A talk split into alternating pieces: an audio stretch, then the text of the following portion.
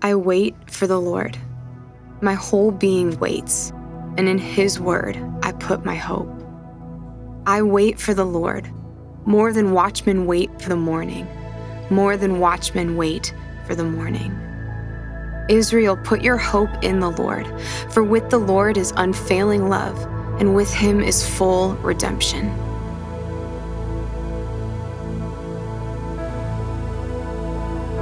A shoot will come up from the stump of Jesse. From his roots, a branch will bear fruit. The Spirit of the Lord will rest on him the Spirit of wisdom and of understanding, the Spirit of counsel and of might, the Spirit of knowledge and fear of the Lord.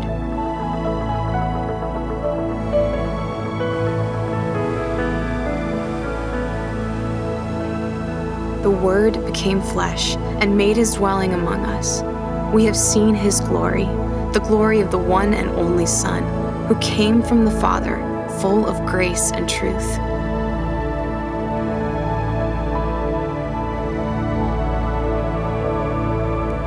Thanks be to God for his indescribable gift.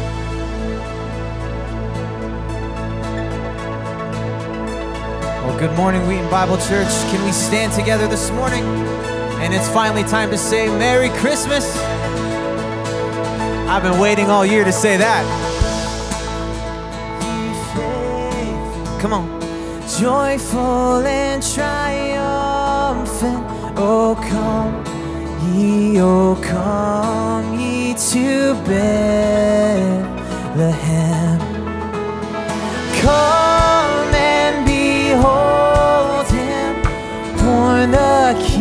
of angels. Oh, come, let us adore. Oh, come, let us adore. Oh, come, let us adore Him, Christ the Lord.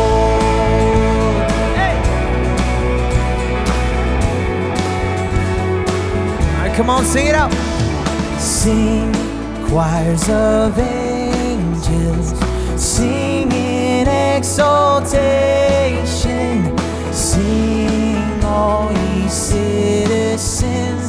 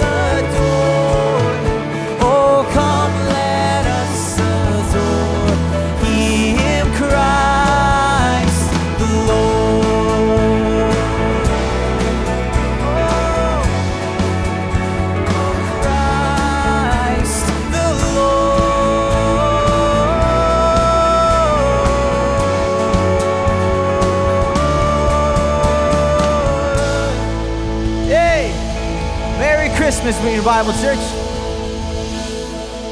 as He is worthy today. Amen and amen. Yes, you may be seated. The people walking in darkness have seen a great light. On the, those living in the land of deep darkness, a light has dawned. For to us a child is born, to us a son is given, and the government will be on his shoulders. And he will be called Wonderful Counselor Mighty God, Everlasting Father, Prince of Peace. Of the greatness of his government and peace there will be no end. He will reign on David's throne and over his kingdom, establishing and upholding it with justice and righteousness from that time on and forever. The zeal of the Lord Almighty will accomplish this. As we enter this Advent season, we start by considering hope. 2020 has been a year marked with a lot of changes with sickness, suffering, sorrow, and strife, with division, anger, fear, and uncertainty all over the world, in our own country, our cities, our churches, our neighborhoods, our families, and even and especially in our own hearts. Many of us are struggling with conflicting thoughts and emotions as we move into Advent, still in the middle of this pandemic, and even with mounting tensions due to this election season. Every year during Advent, we all wait in anticipation for Christmas. It's a season that brings hope all over the world. These days, people speak of many different kinds of hope, like hope in the goodness of humanity, or, or hope for time with family, hope for time of relaxation and rest, hope for restored relationships, hope for healing from past experiences, and yeah, even hope for gifts under the tree. These are all good things to hope for, but as we know, just like seasons, they tend to come and go. The lights put up, gift wrapped, garland hung kind of hope that the world offers is just another creative attempt to cope with the reality of our sin and the deepest longings of our souls. The times we live in to continue to remind us of just how fragile and temporary this life is, and the world desperately needs a hope that is real and eternal. As the people of God, this reenactment that we participate in every Advent season of our anticipation of the birth of Christ is a powerful reminder of the profound, eternal, unchanging, and unshakable hope we have because of the incarnation of the Son of God. Because of Emmanuel, God with us. A God who is not removed from our suffering, but, but breaks through the darkness with his light and steps into our brokenness to bring us salvation and eternal joy. So today, let us remember that no matter what we face this year, what we may experience in this life, through Christ, our Father, as King of all creation, has faithfully demonstrated that His future for us is always brighter than both our past and our present. We light this first Advent candle to remind us to take heart, to not be afraid, to have hope in Christ. And as we begin to anticipate Christmas this year, may the God of hope Fill us with all joy and peace as we trust in Him, so that we may overflow with hope by the power of the Holy Spirit.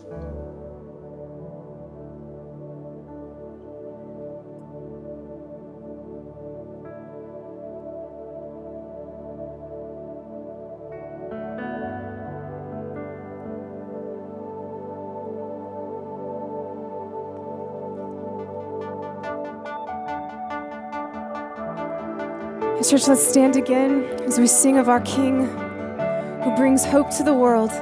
This is our King. Come, thou long expected Jesus, born to set thy people free from our fears and sins. Release Jesus, let us find our rest in Thee. Israel's strength.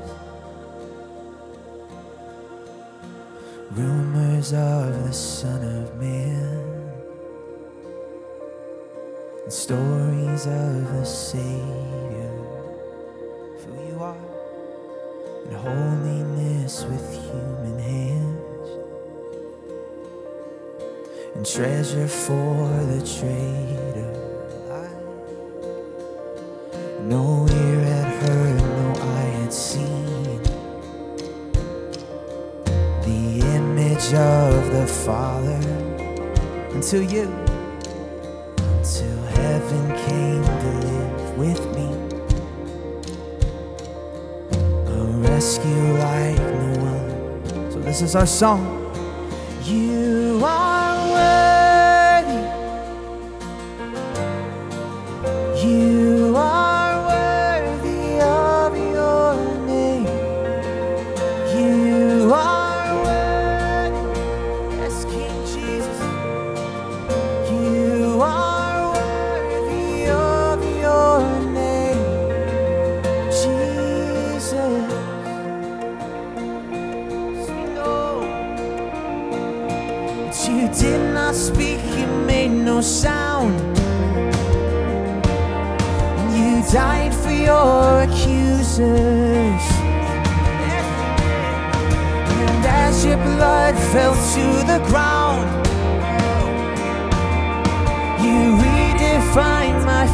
些。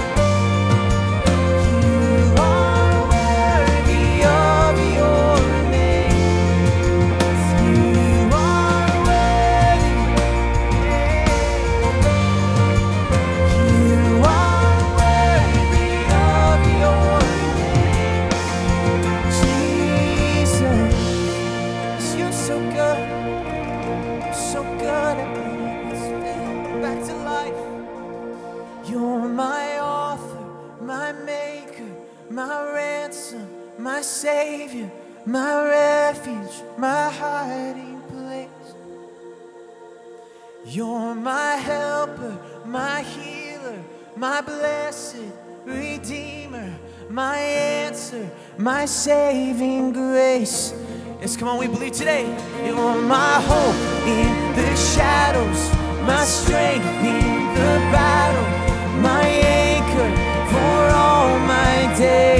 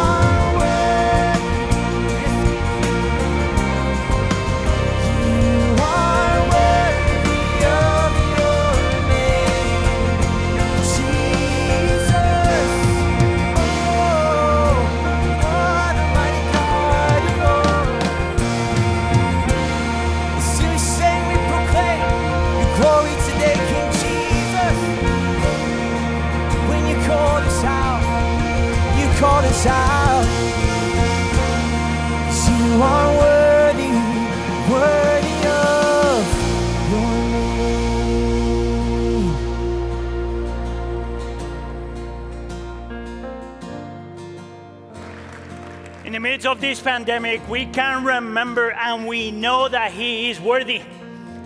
He is worthy because He is faithful. He is worthy because He is good. He is worthy because He's powerful. He is worthy because He's present.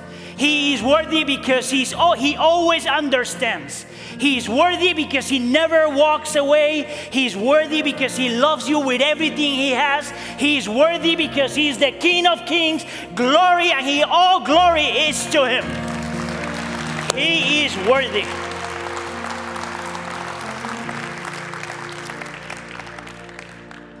And in Him we trust. And in Him we trust. Let's pray. Lord, we know that in the midst of everything we go through, in the midst of the stuff that we're going through right now, not just the pandemic and not just the, the, uh, the economy going south, not, not just the uncertainty of the future, there's so many different things, Lord. Illness, worry, fear, doubt, guilt. In the midst of everything we go through, Lord, in the midst of the storm, we remember that you are worthy of every single little thing we have and of every single little thing we are. Lord, it, it is in you that we find rest. It is you what we're longing for, Lord. It is you what we truly need in the midst of everything, Lord. And as we go through things we go through, we, we remember that everything else is secondary, that you are our King of Kings. Nobody better to seek for, nobody better to rely on, nobody better to long for. Lord, I, I pray for my brothers and sisters, whether they are, they are in, present, in, present, uh, in person or online, Lord. I, I pray for them, especially for those that are going through who knows what and how painful that may be. Lord, that you make it clear, Lord, that you make it clear that you are with them, you are for them. That the Holy Spirit comes upon them and give them this, this certainty that they belong to you and they're always secure in you. Lord, as we are close to enter the last season of the year, December, we remember, Lord, that as a church, we depend a lot in what we as a church uh, give financially to the church this last month. And I pray in the name of Jesus that you continue to work in us so we continue to be generous, Lord, so we can finish our year well. At the same time, Lord, we understand and we know that there's so many people struggling financially. And I pray, Lord, in the name of Jesus, that you provide for them, that you provide for their needs. Because we remember that the Bible tells us that there has never been anybody that has placed their faith in you that will be abandoned. Please make that real to us. Thanks for allowing us to know you and worship you. And we pray for all of this in the name of Jesus. And the church says, You may take a seat.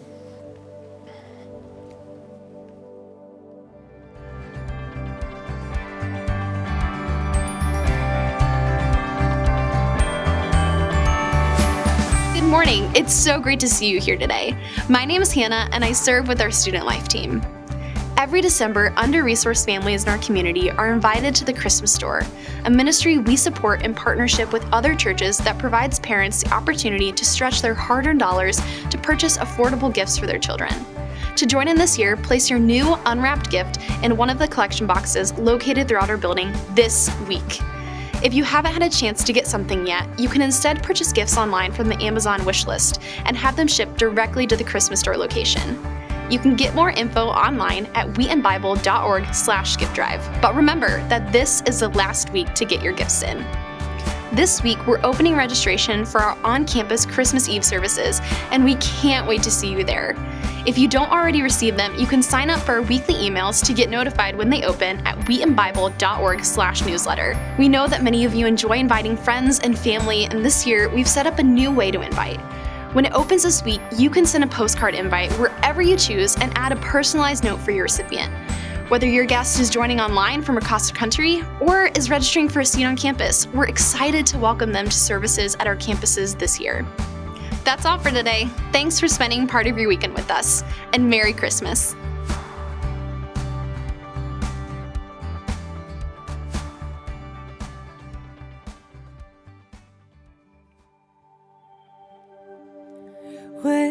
Desperate earth cried out, he heard every helpless sound, broke the silence of the weight. In humility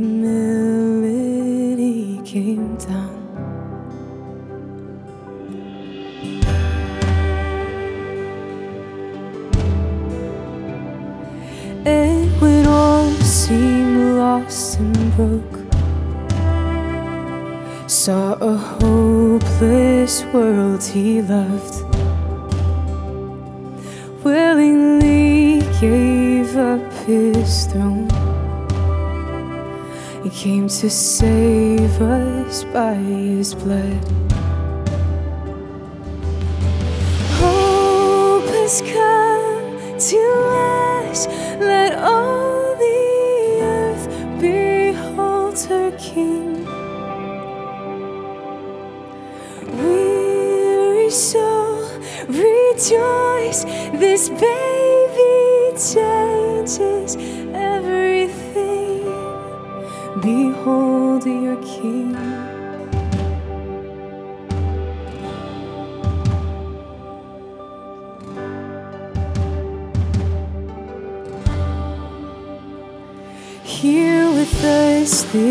Baby boy,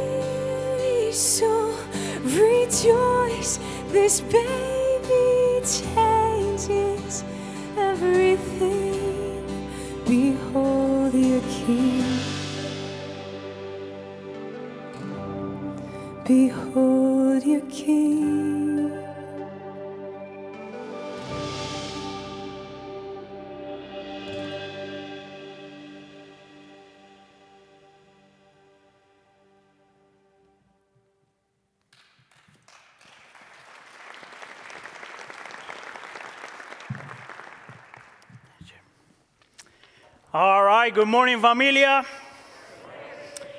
For those of you that don't know me, my name is Hannibal Rodriguez. I know I look different. Watch. It's me.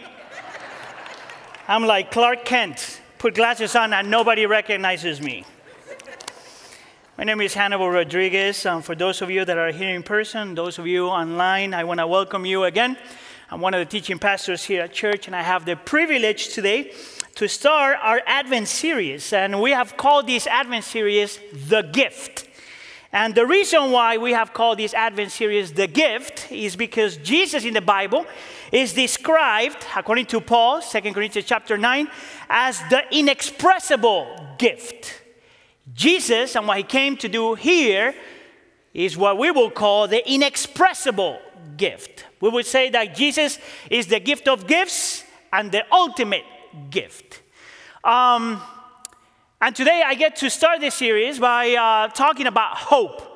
So, what we're going to do throughout this series is we're going to be talking about these, you know, regular topics that are usually shared during Advent seasons, uh, but everything starts with hope. So, if you are here, could you please stand for the reading of God's word? We're going to be reading from Isaiah chapter 11, verses 1 through 10. Isaiah chapter 11, verses 1 through 10. So if you have your Bible, please go there.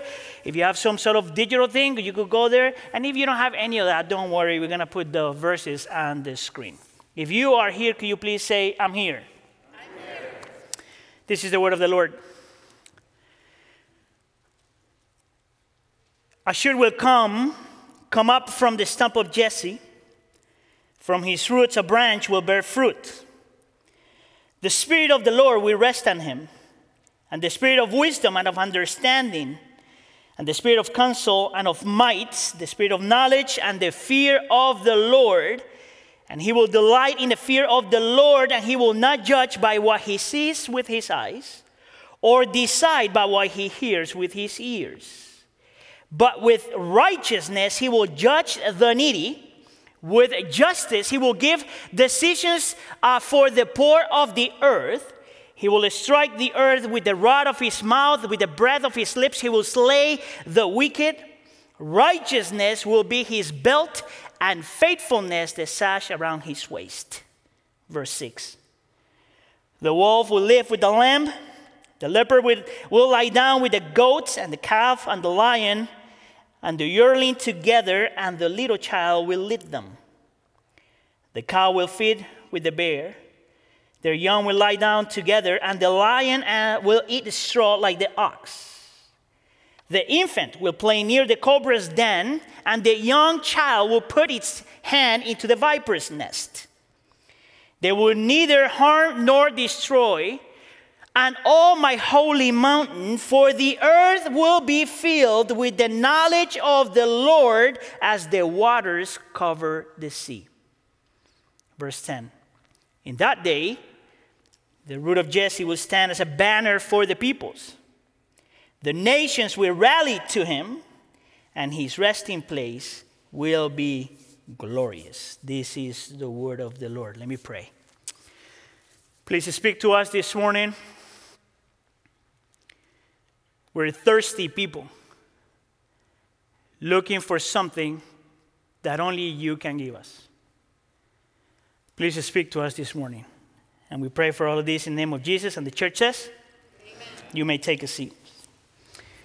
Today, as we talk about hope, we're going to talk about three things. First, we're going to talk about the King of Hope, that being Jesus.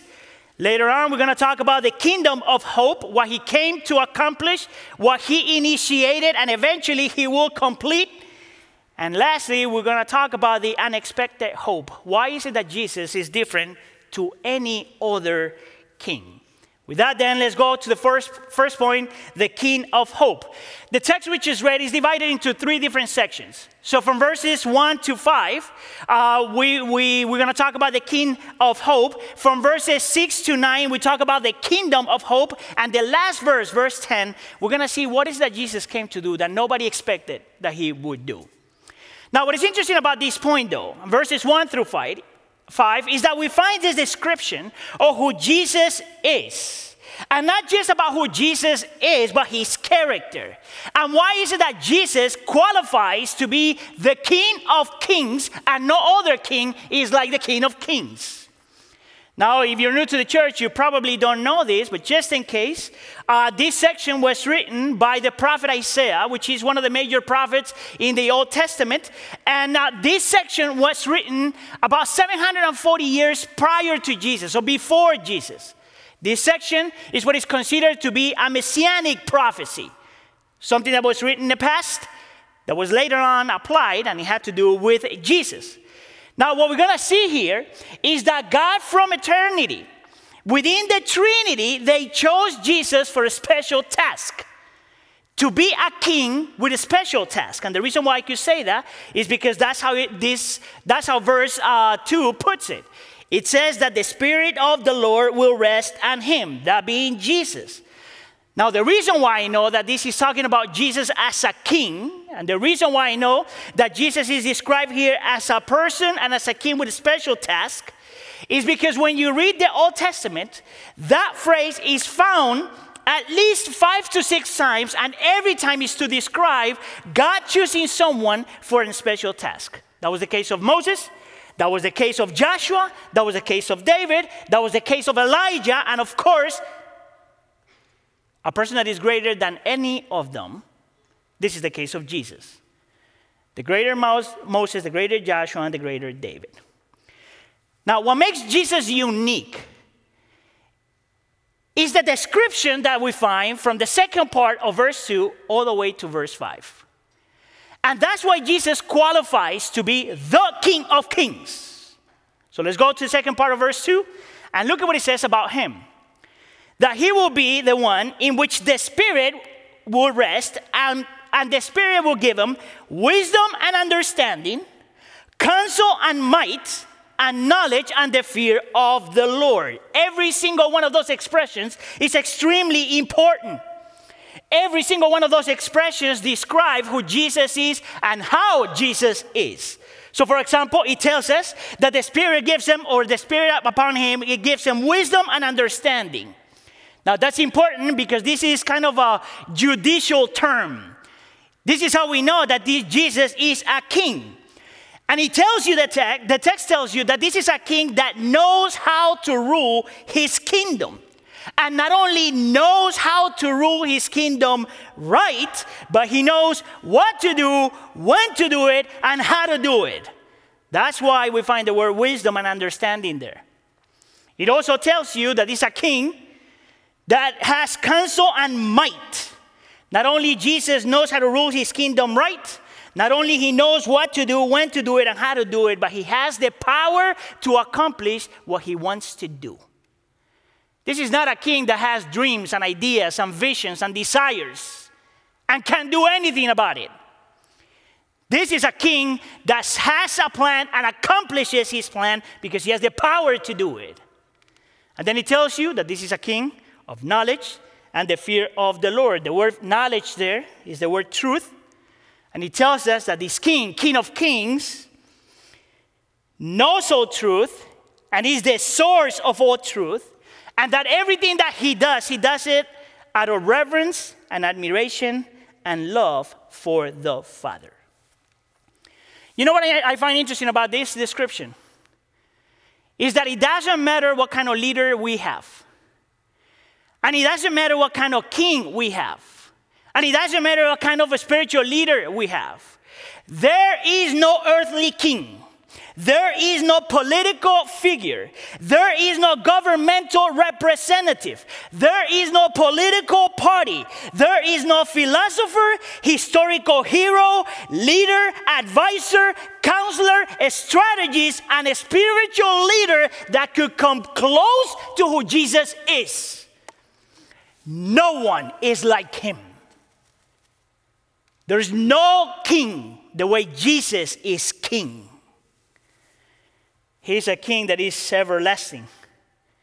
He is a king that knows how to truly rule his kingdom. He is a king that knows what to do, when to do it, and how to do it. He is a king that has the power to accomplish what he wants to accomplish. And he's a king that everything he does, he does it in truth. And he does all of that because of his commitment to God.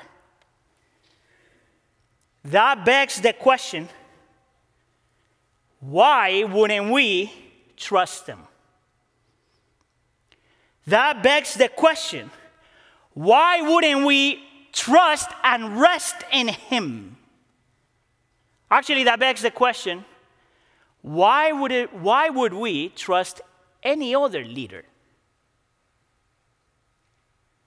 Let me push it a little more.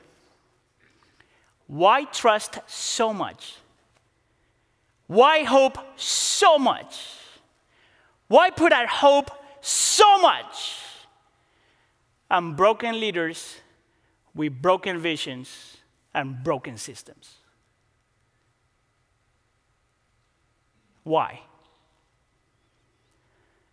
And the text doesn't stop there because he describes Jesus not only as a person that has all these qualities wisdom, understanding, power, knowledge, and the fear of the Lord, but he describes Jesus that inwardly is delighted with God and outwardly is committed to righteousness. And we find that in verse 3. For he will delight in the fear of the Lord, and in verse 4, by, he, by with righteousness he will judge the needy. Not only he is a king of wisdom, understanding, power, knowledge, and the fear of the Lord, but he's a king that has perfect communion with God at all times. He delights. And he would always do what is right righteousness. He would always do what is right, even if we don't feel it and even if we don't understand it.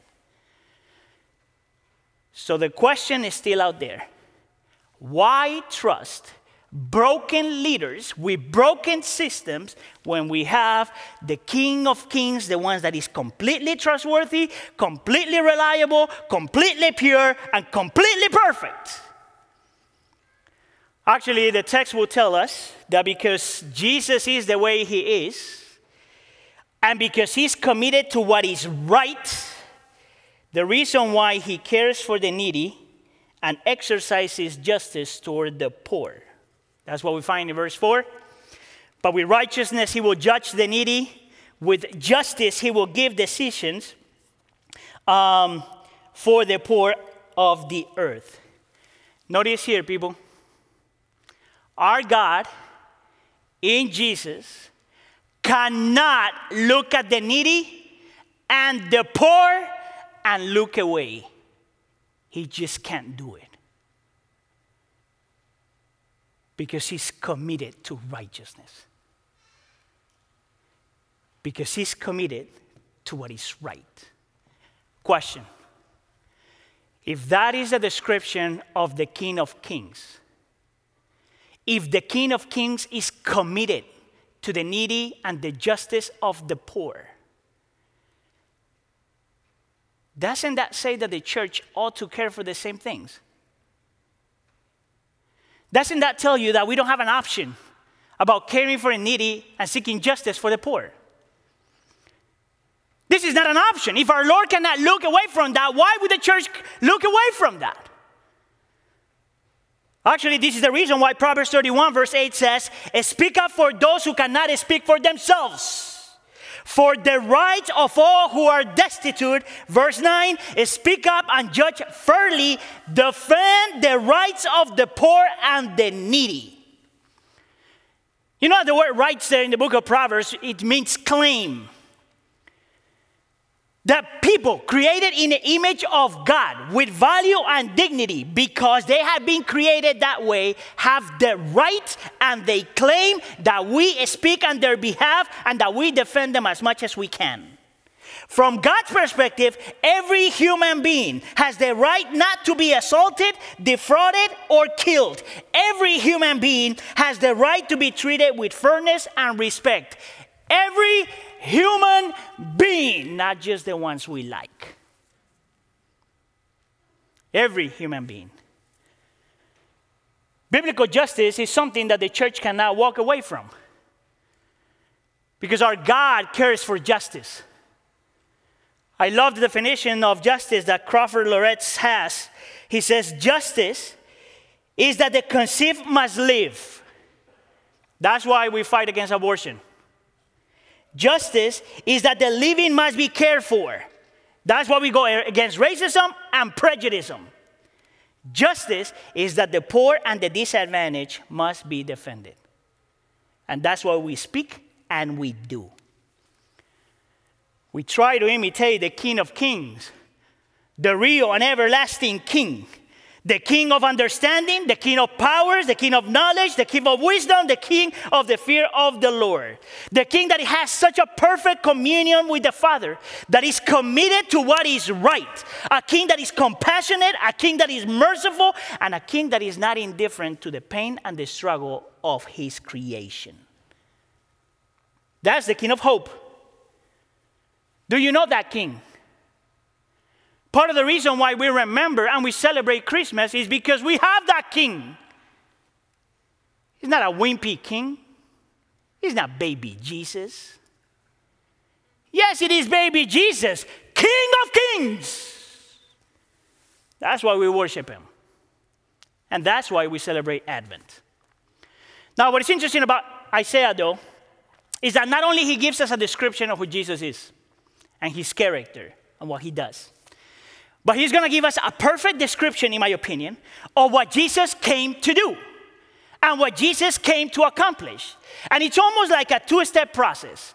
One is when Jesus comes, lives, dies, and resurrects, right? He's to begin the revolution, if you will. But later on, the, the Bible says that when he comes back, he's to come to culminate or finish or complete what he already started. So, as Christians, we're living between the cross and the end times, if you will or the cross and the second coming of Jesus. And for that, then, you want to see what Isaiah says, and we go with, with second point. Let's talk about the kingdom of hope. Now, this is the reason why I find this section so amazing. For many Christians, when we talk about what is that Jesus came to do, the description is that he came to do to take us home, to rescue us from this world, and to take us to heaven which is part of the description. The gospel tells you that Jesus comes to save us from our sins. So that is part of the equation.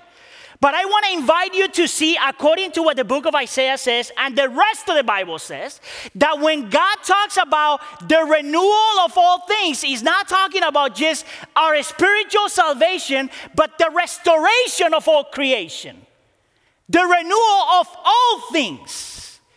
That Jesus is not coming just to save your soul, but to transform, transform it all.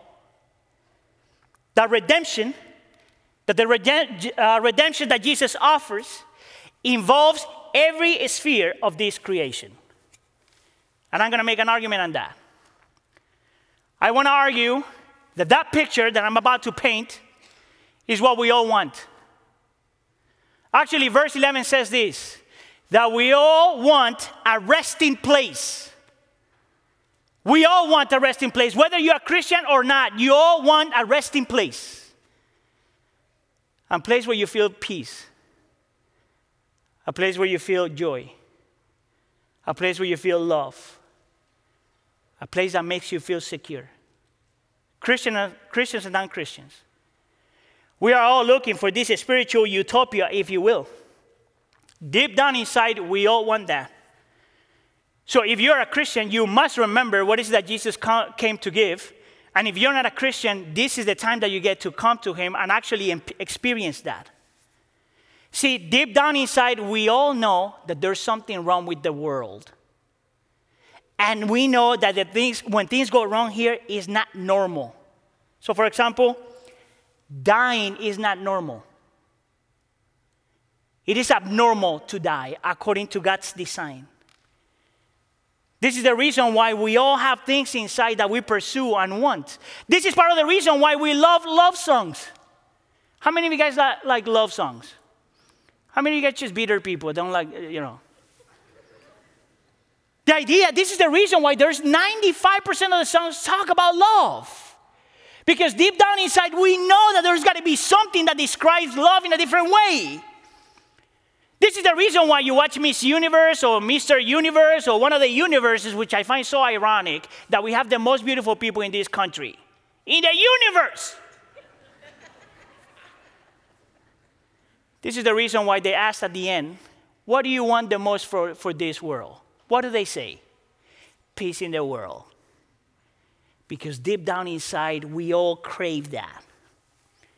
This is the reason why we like movies with happy endings.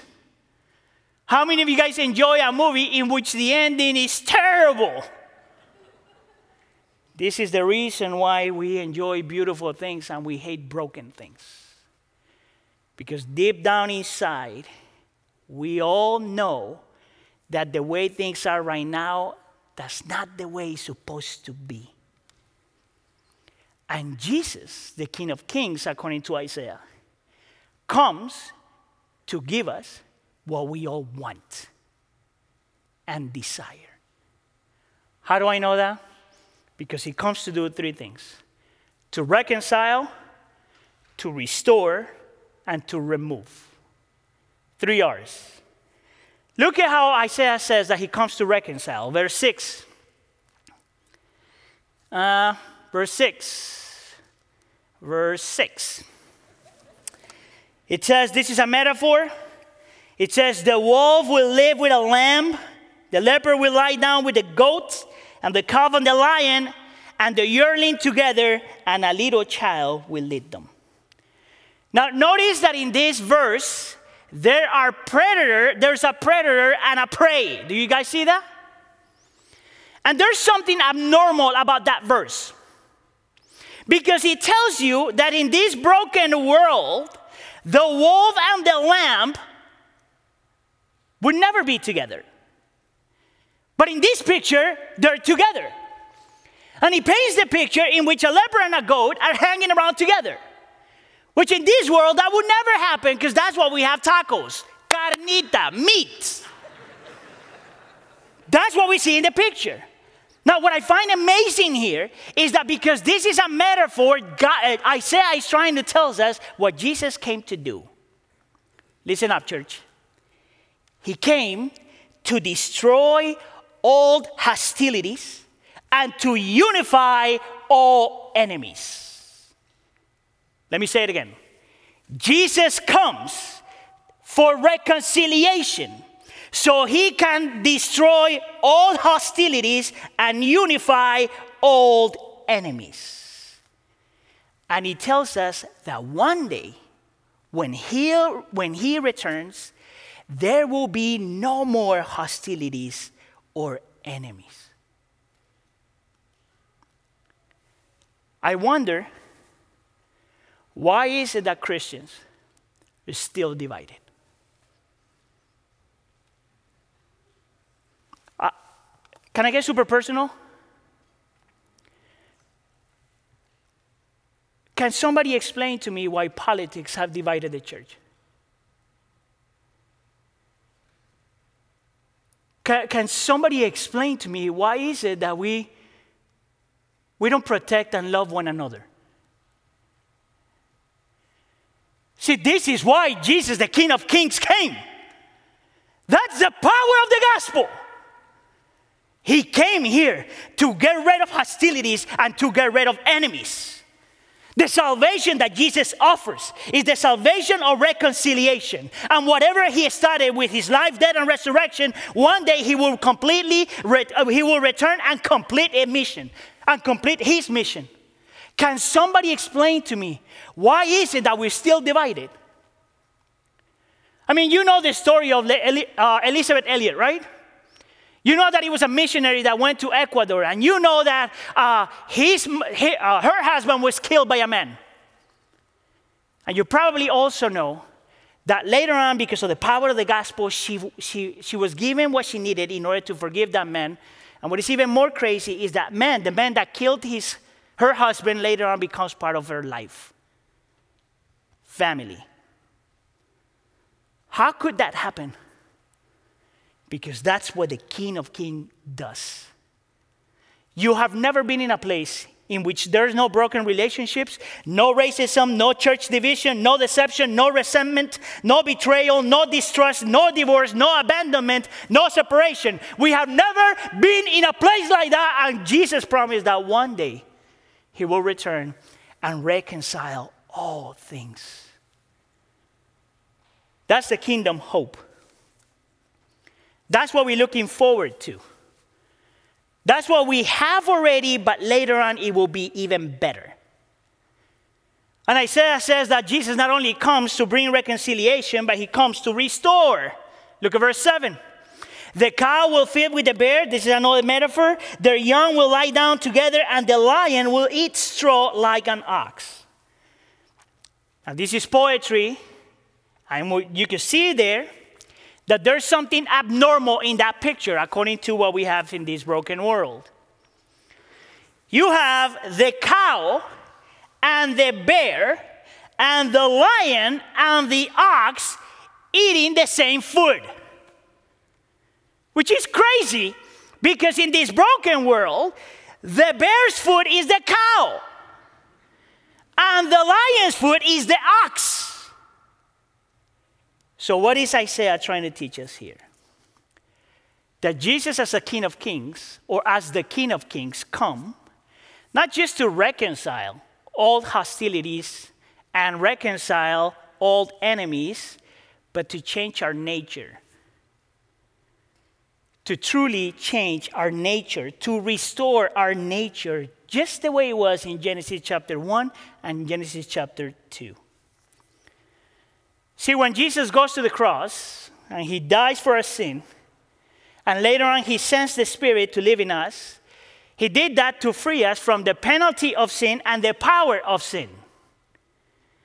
But what Isaiah is saying is that one day Jesus will return to free us from the presence of sin. I, I don't know about you, but there are so many days in my life in which I hate that I'm still sinful. I hate it. I, I hate what my sin does in my relationship with the Lord. I hate what my sin does in my relationship uh, to the people I love. I, I hate what my sin does to me. And Isaiah says that one day I will experience complete, freedom. And one day you will experience complete freedom. I hope you know that everything we do is tainted by sin. You know, when we call ourselves sinful people, we're not just saying that we do bad things every now and then. When Christians call themselves sinful people, we are saying that everything we do is tainted by sin, whether we like it or not. That even the good things we do are tainted by sin. That even our good plans are tainted by sin. This sermon right now, this sermon right now, I could tell you before the Lord that I'm, I'm preaching it for His glory and your good, but also for my glory. Why do you think I'm wearing glasses?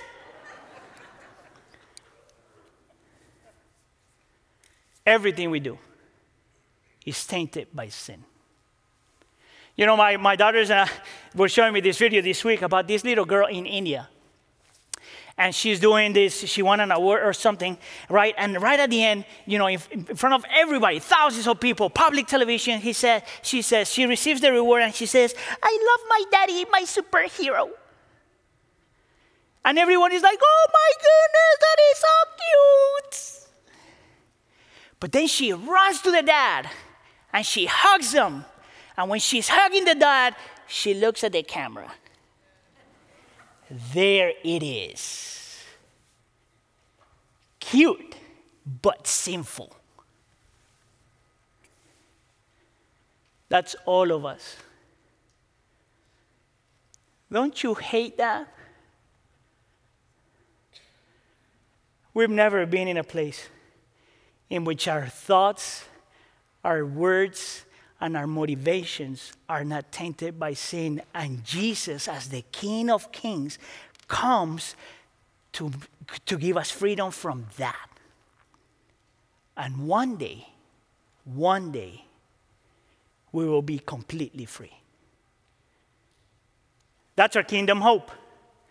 Jesus not only comes to reconcile, Jesus not, not only comes to restore, but he comes to remove. Look at verse 8.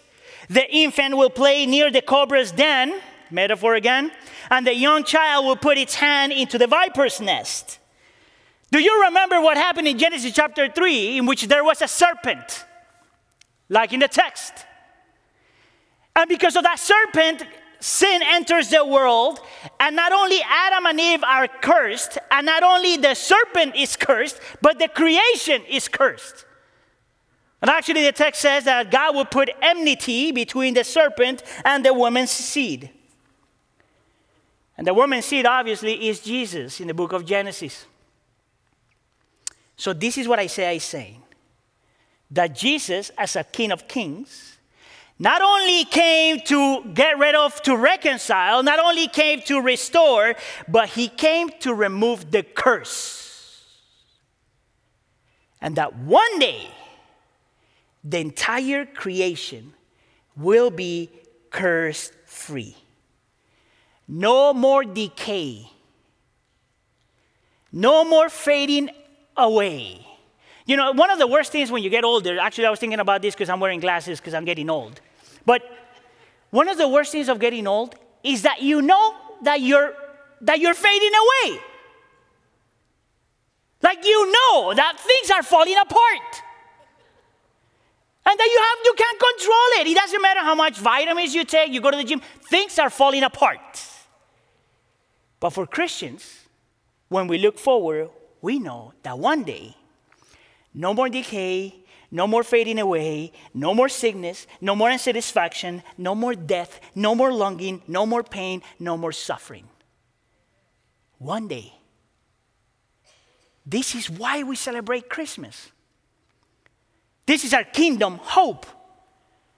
And Isaiah puts everything together in, as a summary in verse 9. For the earth will be filled with the knowledge of the Lord as the waters covers the sea. One day, one day Jesus will come back and restore and reconcile and remove everything completely. Whatever he started at the cross, he will culminate when he will return. Now, the question that I got to ask you really quick is why does this matter? Is this just good information to have, or does, does this really change your life? And I want to give you five reasons why I think that this must change your life. Reason number one hope is endurance. You know, I don't know if you know of the Viktor Frankl, which is a psychologist that wrote a book about 50 years ago uh, called uh, Men in Search of Meaning. And this was a psychologist that lived in a concentration camp for a while. And when he was there, he actually did kind of a survey of the people that lived there. And he says that there was, and he said that there was three kinds of people. That suffering would transform them somehow. He says that there was the group of people that became even more brutal or aggressive in order to survive. And it was usually a Jew killing a Jew. The second kind of people was the people that became cynics. They said, well, there's nothing to live for, let's just give up. But there was a third group of people, and it was the hopeful people. The people that believed that at one, that one, that at one point things would change. Now, listen, for many of those people, it was just wishful thinking. But for us as Christians, it's a secure thing. Hope is not a wishful thinking. Hope is a secure thing. You know how I know that?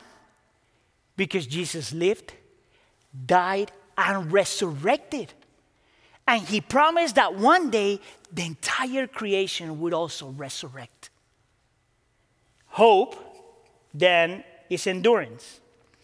Number two, hope is motivation. If Jesus is in the business of reconciling and restoring and removing, and one day he will come back to, to reconcile and restore and remove, then what we have to do as Christians is to contribute to what he's already doing.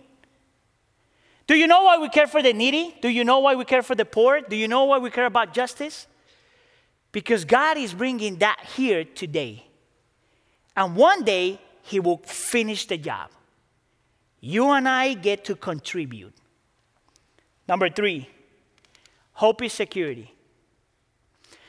Listen to 1 Peter chapter 1. It says that for those of us that have been born again, we have a living hope through the resurrection of Jesus Christ from the dead and into an inheritance that can never perish or spoil or fade. Meaning that what is coming will never go away. This inheritance is kept in heaven for you. I could translate that in a different way. Heaven is kept for you because God is keeping you for heaven. That's secure. It doesn't matter what you go through, it doesn't matter how much you suffer. God will take you home. That's secure.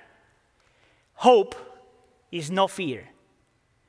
You guys ever watch the movie Hunger Games? Just what? I don't know. It's rated R, I think. So forget it. Don't watch it. But here, there's one sentence that made that movie famous by President Snow. He said, Hope is the only thing stronger than fear. And there's an author, Jennifer Donnelly, that wrote in one of her books this sentence There is nothing more dangerous than hope. You know that I agree with those two statements?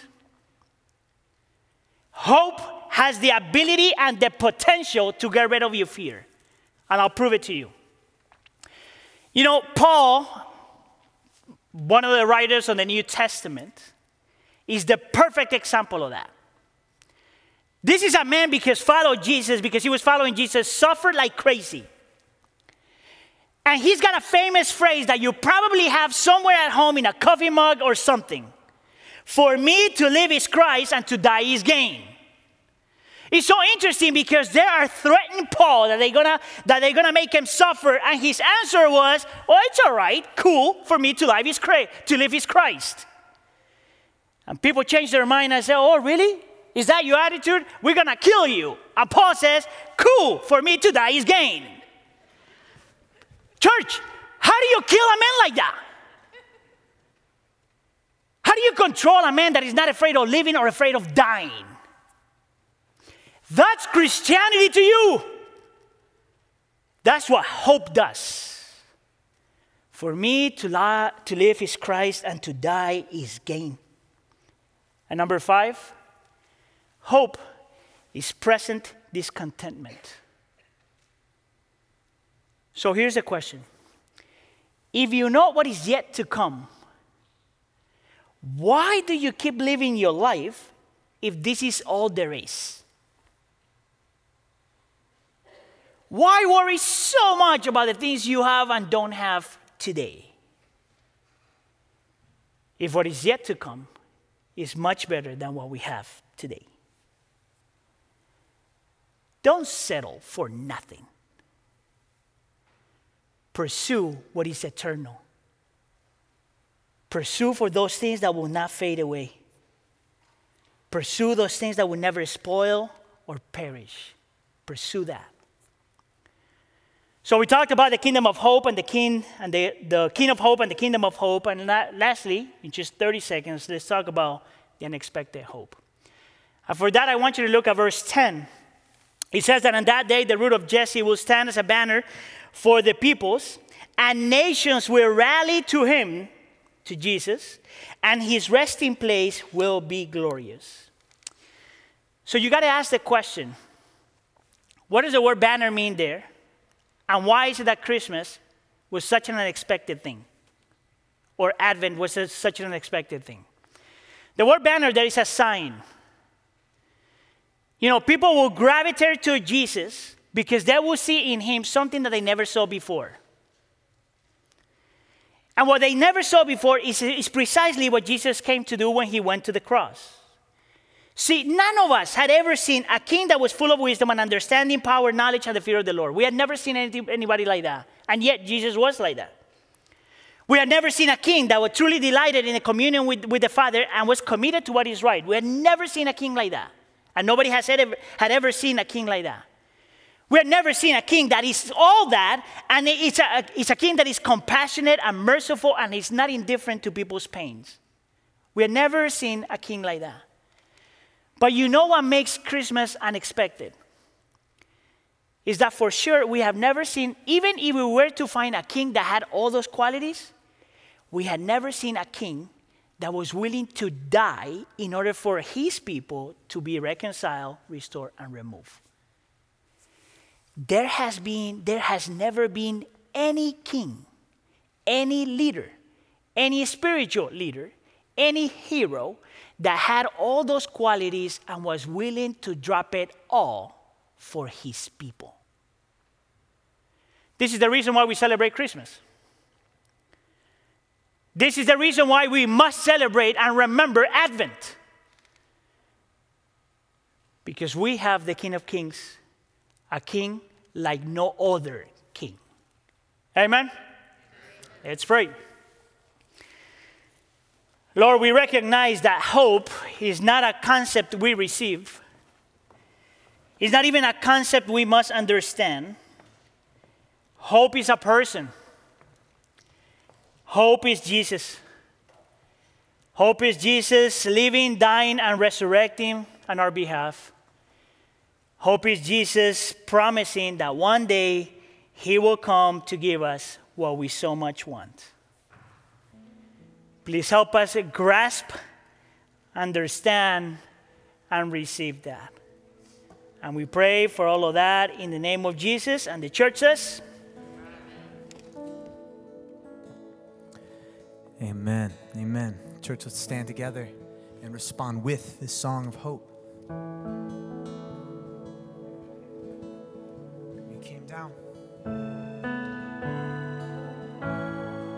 Rescue and to save.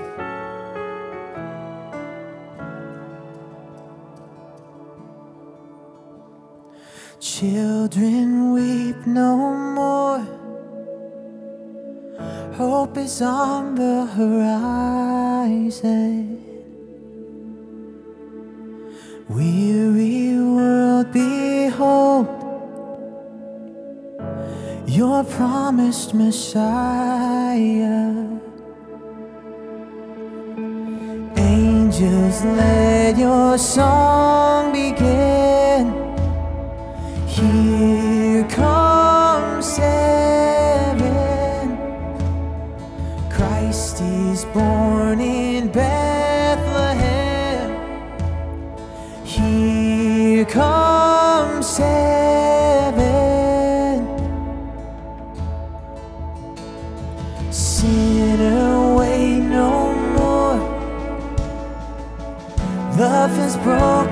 Silence.